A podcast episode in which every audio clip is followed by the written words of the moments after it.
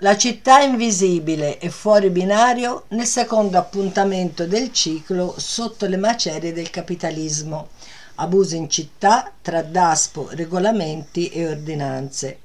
Ne parliamo con il giornalista Lorenzo Guadagnucci che coordinerà la discussione e con i giuristi Sofia Cioffoletti, ricercatrice del centro interuniversitario Adir Unifi e Giovanni Conticelli, avvocato penalista. Questo l'intervento introduttivo di Lorenzo Guadagnucci. Il titolo è Abusi in città fra DASPO, regolamenti e ordinanze. Lo facciamo con Sofia Ciuffoletti e con Giovanni Conticelli qui ai miei lati, ho il compito di, di coordinarli. Volevo fare una piccola introduzione eh, facendo un passo indietro a quello che può essere individuato a mio avviso come uno dei forse punti di partenza di questa vicenda che ancora ci riguarda su un certo modo di gestire la città e, e certe forme di vita, di comportamento dentro la città che poi appunto sono sfociate in provvedimenti normativi dei quali discuteremo dopo, che hanno tutti più o meno una stessa matrice, il cui punto di partenza per la città di Firenze credo che si possa individuare eh, nella famosa ordinanza contro i lavavetri eh, che fu eh, introdotta nell'agosto del 2007, quindi ormai molti anni fa, ma se eh, vi ricordate, se ci ricordiamo, fu un atto che fece scalpore, ebbe un eco nazionale per molto tempo, eh, anche se forse fu introdotta senza eh, una consapevolezza di questa eco che ci, che ci sarebbe poi stata, perché evidentemente quell'atto aveva a sua volta un retroterra anche nell'amministrazione cittadina. Però vorrei ricordare per sommi capi di quella vicenda, perché credo che ci dica alcune cose sulla condizione nella quale viviamo. Ehm, Quell'ordinanza fu introdotta dall'assessore Cioni eh, all'epoca del sindaco Domenici e fu, eh, ebbe l'eco che ebbe eh, perché fu sostanzialmente la prima importante ordinanza sulla vita urbana che eh, incideva sotto forma di eh, un divieto che andava a colpire una categoria di persone ben identificabile, fu immediatamente etichettata come l'ordinanza sui lavavetri, prevedendo, perlomeno nella formulazione iniziale, addirittura una sanzione di tipo penale, poi c'era un aspetto giuridico che fu anche sul momento risolto, se non ricordo male, l'infrazione penale riguardava manca il mancato rispetto dell'ordinanza, non tanto il comportamento del, del lavare i vetri agli incroci e ai semafori, eh, ebbe quell'eco perché sostanzialmente fu percepita come la prima ordinanza di un importante comune, di una regione rossa, così si diceva così in qualche modo era all'epoca, oggi non si potrebbe più dire, visto che quasi tutte le città sono amministrate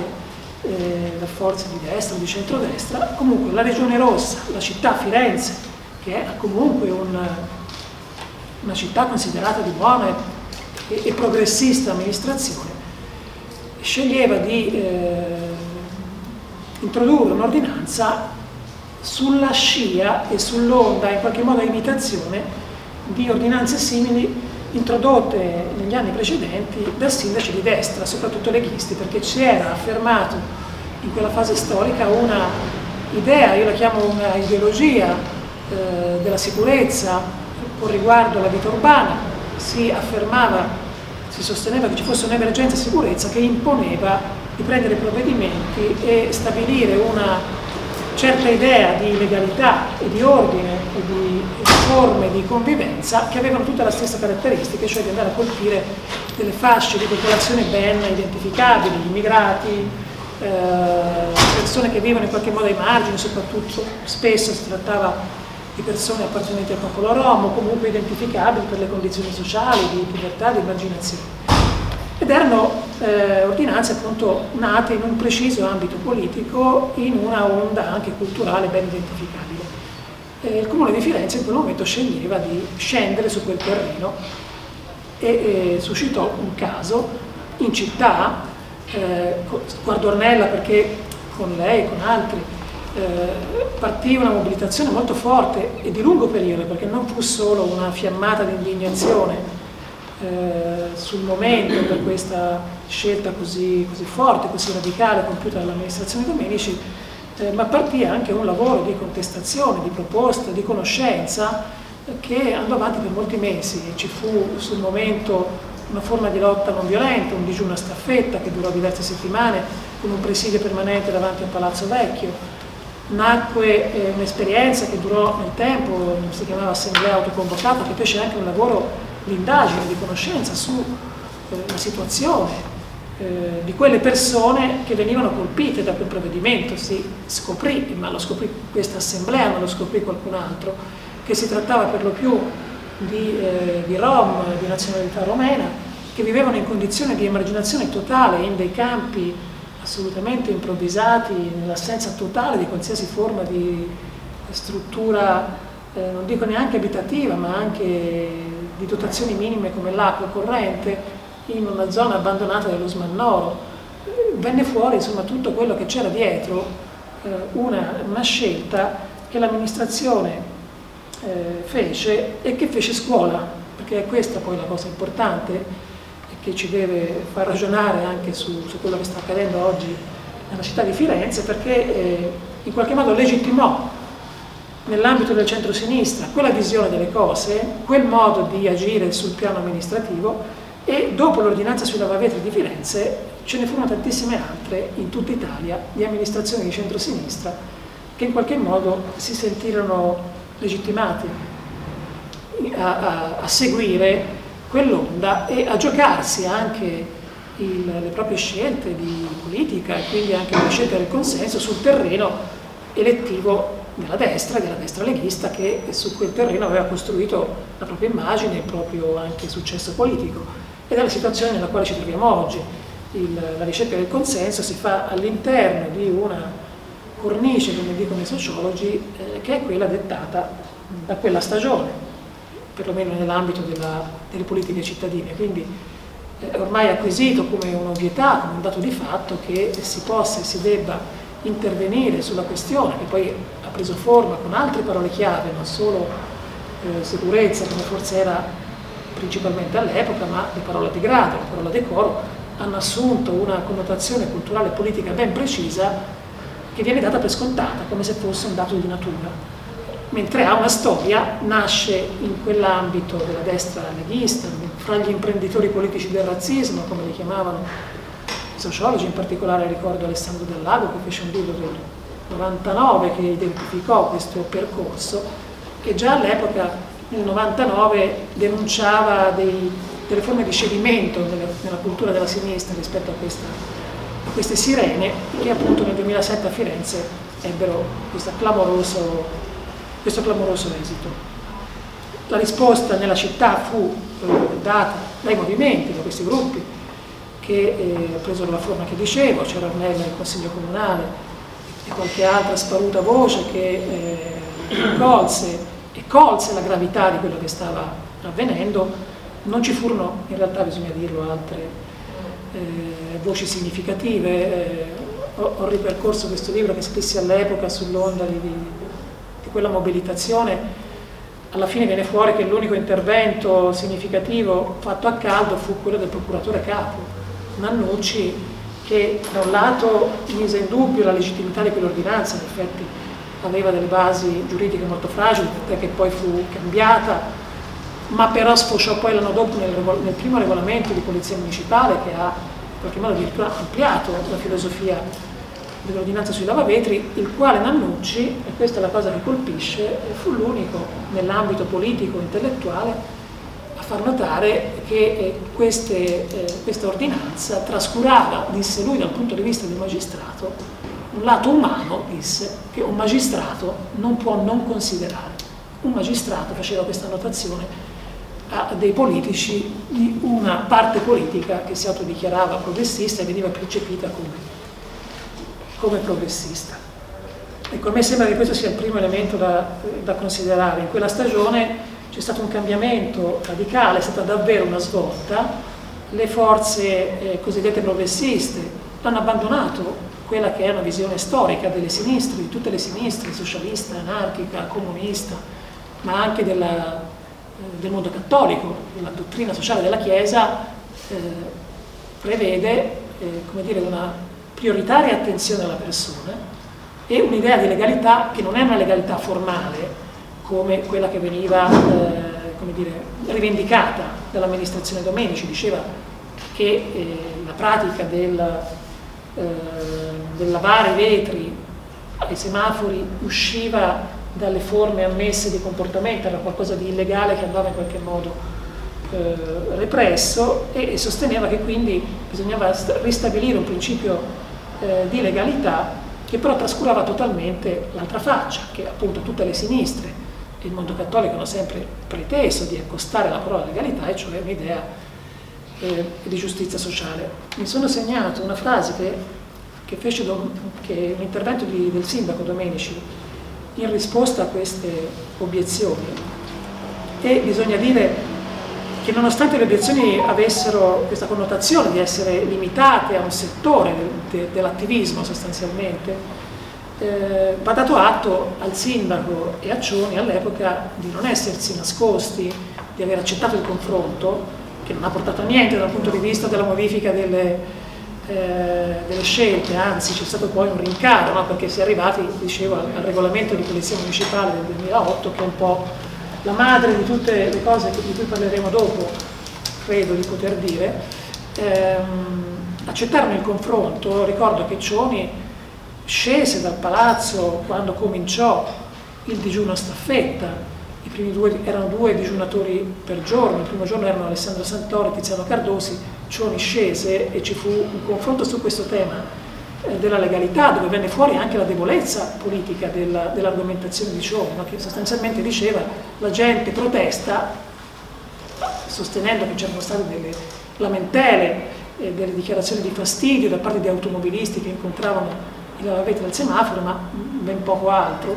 E poi Cioni accettò un confronto alle piagge con Don Santoro davanti a tantissime persone, venne nella tana del lupo, diciamo, ha dato atto anche di questo a Cioni che accettò il confronto dove c'erano gli attivisti che lo contrastavano da tanto tempo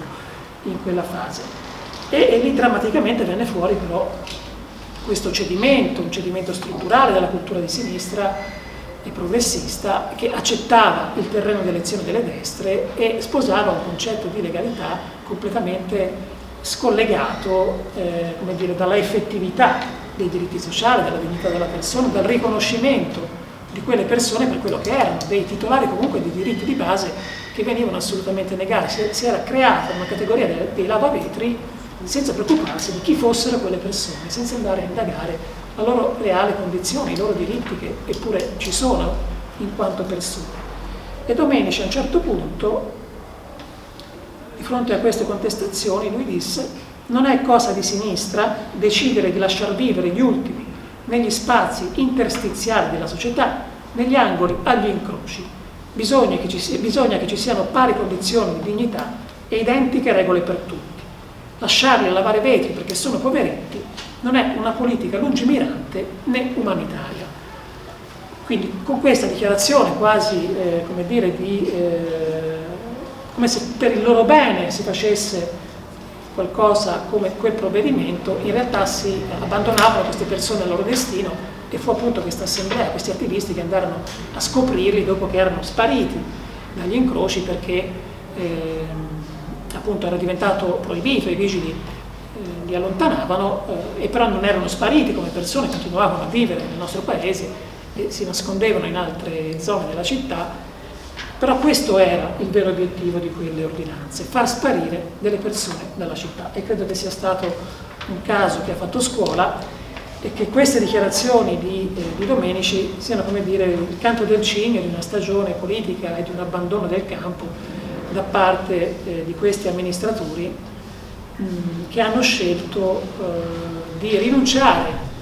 a costruire un'idea di sicurezza, questo è ancora un tema attuale, attorno ai valori di solidarietà, di convivialità che sono valori sostenuti storicamente da tutte le forze progressiste. Quindi il contesto nel quale eh, tutte le ordinanze, tutti i fatti che, che, sono seguiti mi pare che sia questo, eh, continua ad essere questo e quindi la necessità di ricostruire questa cultura, di riconnettere i figli che pure ci sono ancora, è, è, è l'urgenza del nostro tempo. A questo vorrei aggiungere un altro elemento che ci porta un po' alle cose di cui parlerà soprattutto Sofia, no? con riferimento alla condotta e all'episodio di cronaca anche più recente con eh, quel fermo con soffocamento, no? quindi le, sulle tecniche di arresto e, e le condotte eh, delle forze di polizia. Anche su questo credo che ci sia stata una escalation nel tempo. Eh, Graziano Scioni, dicevo prima, accennava all'inizio a un retroterra nel quale nasceva l'ordinanza sui lavavetri che fu emessa senza la consapevolezza del caso che avrebbe creato, perché si stava già lavorando su quel terreno nei mesi precedenti e ancora prima di quell'ordinanza, per esempio, Cioni si era molto impegnato su tutti i temi così, della convivenza urbana, quelli che vengono attualmente etichettati come degrado, e aveva creato i primi eh, gruppi di vigili municipali, queste squadre cosiddette antidegrado, se non ricordo male già all'epoca si chiamavano, si chiamavano così. Ecco, rispetto a, quella, a, quella, a questo fatto, che già comunque è, problematico, no? impiegare eh, i vigili urbani in attività che hanno un esplicito riferimento a, a gruppi umani, a comportamenti considerati semplicemente fastidiosi più che illegali, più che forme di violazione delle leggi, tant'è che poi si sono introdotte ordinanze per vietare quei comportamenti che, che davano fastidio. Eh, rispetto ad allora il quadro è, peggiorato, nel senso che, eh, qui mi riferisco più a un contesto nazionale, ma con risvolti locali evidenti, eh, le forze, i vigili urbani si sono sempre più avvicinati alle modalità di azione, di percezione di se stessi, ma anche di dotazione, eh, sempre più vicini alle forze di polizia classiche, pensiamo a, eh, alle armi, ai taser che sono stati introdotti in, molte, in molti comuni, quindi nuovi strumenti di offesa, eh, apparentemente meno letali ovviamente del, de, delle armi, che però sono già una cosa sconvolgente, no? l'idea che si possa anche solo portare un'arma o ipotizzare di usarla, e però che sono eh, un, un alzare il livello, no? una, eh, e, e accrescere il solcato anche fra eh, le forze di polizia, le forze vigili urbani e la cittadinanza in una relazione che potrebbe e dovrebbe essere eh, di maggiore dialogo, di, di, dire, di, convivenza in uno spazio dove il ruolo delle forze dell'ordine, in particolare dei vigili urbani, non è quello dello sbirro e del, eh, così, del qualcosa che si avvicina sempre più eh, al modello militare eh, e sempre meno al modello della, della, convivenza civile e del dialogo. Questo in una eh, relazione, oltretutto, fra le forze di polizia e la cittadinanza che nel nostro paese è sempre più problematica. Abbiamo vissuto nel 2001 a Genova una frattura terribile fra eh, forze di polizia, cittadinanza e legalità costituzionale voglio ricordare a tutti che eh, a Genova sono stati compiuti innumerevoli abusi da parte delle forze dell'ordine, violazioni continuate della legalità costituzionale, è stata praticata su larga scala la tortura, come è stato accertato nei tribunali nazionali e anche europei. Eppure questa, questo fatto così grave, eh, come sappiamo, non ha portato a una maggiore consapevolezza da parte delle forze dell'ordine delle proprie responsabilità, a un riconoscimento dei propri errori, a provvedimenti adeguati a riparare quella ferita e a ripristinare un clima di fiducia e di rispettabilità per le stesse forze dell'ordine. Si è lasciato cadere questo compito che era necessario, non si sono ripudiati quei fatti che sono diventati di fatto un biglietto da visita delle nostre forze dell'ordine. Oggi l'espressione Polizia di Genova è un'espressione che in Italia e in Europa identifica un comportamento sempre a disposizione, sempre possibile, di abuso di potere, di uso mh, sproporzionato della forza e quindi una disponibilità eh, ad agire oltre i confini della legalità che in qualche modo incombe in ogni momento della vita pubblica e soprattutto quando c'è un conflitto sociale. In questo contesto si inseriscono eh, comportamenti, condotte che in alcuni casi hanno portato a tragedie, perché le tecniche alla, alla Floyd hanno portato anche alla morte di alcune persone, è un sostanziale rifiuto delle forze dell'ordine di parlarne, solo di parlarne, ricordo il caso Magherini, che è un caso che ancora ci angoscia e, quante volte abbiamo parlato proprio di tecniche e abbiamo cercato di parlare di tecniche di fermo, quella tecnica appunto che ha portato al soffocamento di tante persone e al rifiuto e alla non conoscenza nemmeno se ci fosse questa tecnica, in che modo fosse disciplinata, in che modo fosse eh, formato il personale all'uso di questa e di altre tecniche, per questo muro, per questa incomunicabilità, per questa autoreferenzialità di tutte le forze dell'ordine. E anche per il fatto, aggiungo, questo argomento è tabù, è tabù nel mondo mediatico, è tabù nel mondo politico. Non si può parlare delle forze di polizia, non si possono criticare le forze di polizia, non si può chiedere conto di certi comportamenti alle forze di polizia senza essere etichettati come estremisti o come eh, personaggi che vanno in cerca eh, di qualcosa di losco dove non c'è niente da cercare, perché per tradizione eh, non si indaga su quello che accade all'interno delle forze di polizia. Ecco, questo mi sembra che sia eh, il quadro della, della, situazione nel quale si calano poi i fatti che avvengono su scala locale e credo che per capirli dobbiamo collocarli storicamente e anche in un contesto più largo. In questo quadro, che spero sia eh, sensato e che, abbia, eh, che sia in grado insomma, di, di, fornire la cornice agli interventi eh, che verranno, darei la parola Ponticelli che credo che ci parlerà prevalentemente dei provvedimenti concreti, dei, dei DASPO e dei, dire, dei, dei, figli di quelle ordinanze e di, quel, di quei regolamenti eh, che fanno proseguire questa stagione eh, di gestione eh, della convivenza urbana secondo, secondo una, una, visione delle cose eh, che ha a che fare con quell'idea di sicurezza che dicevo all'inizio.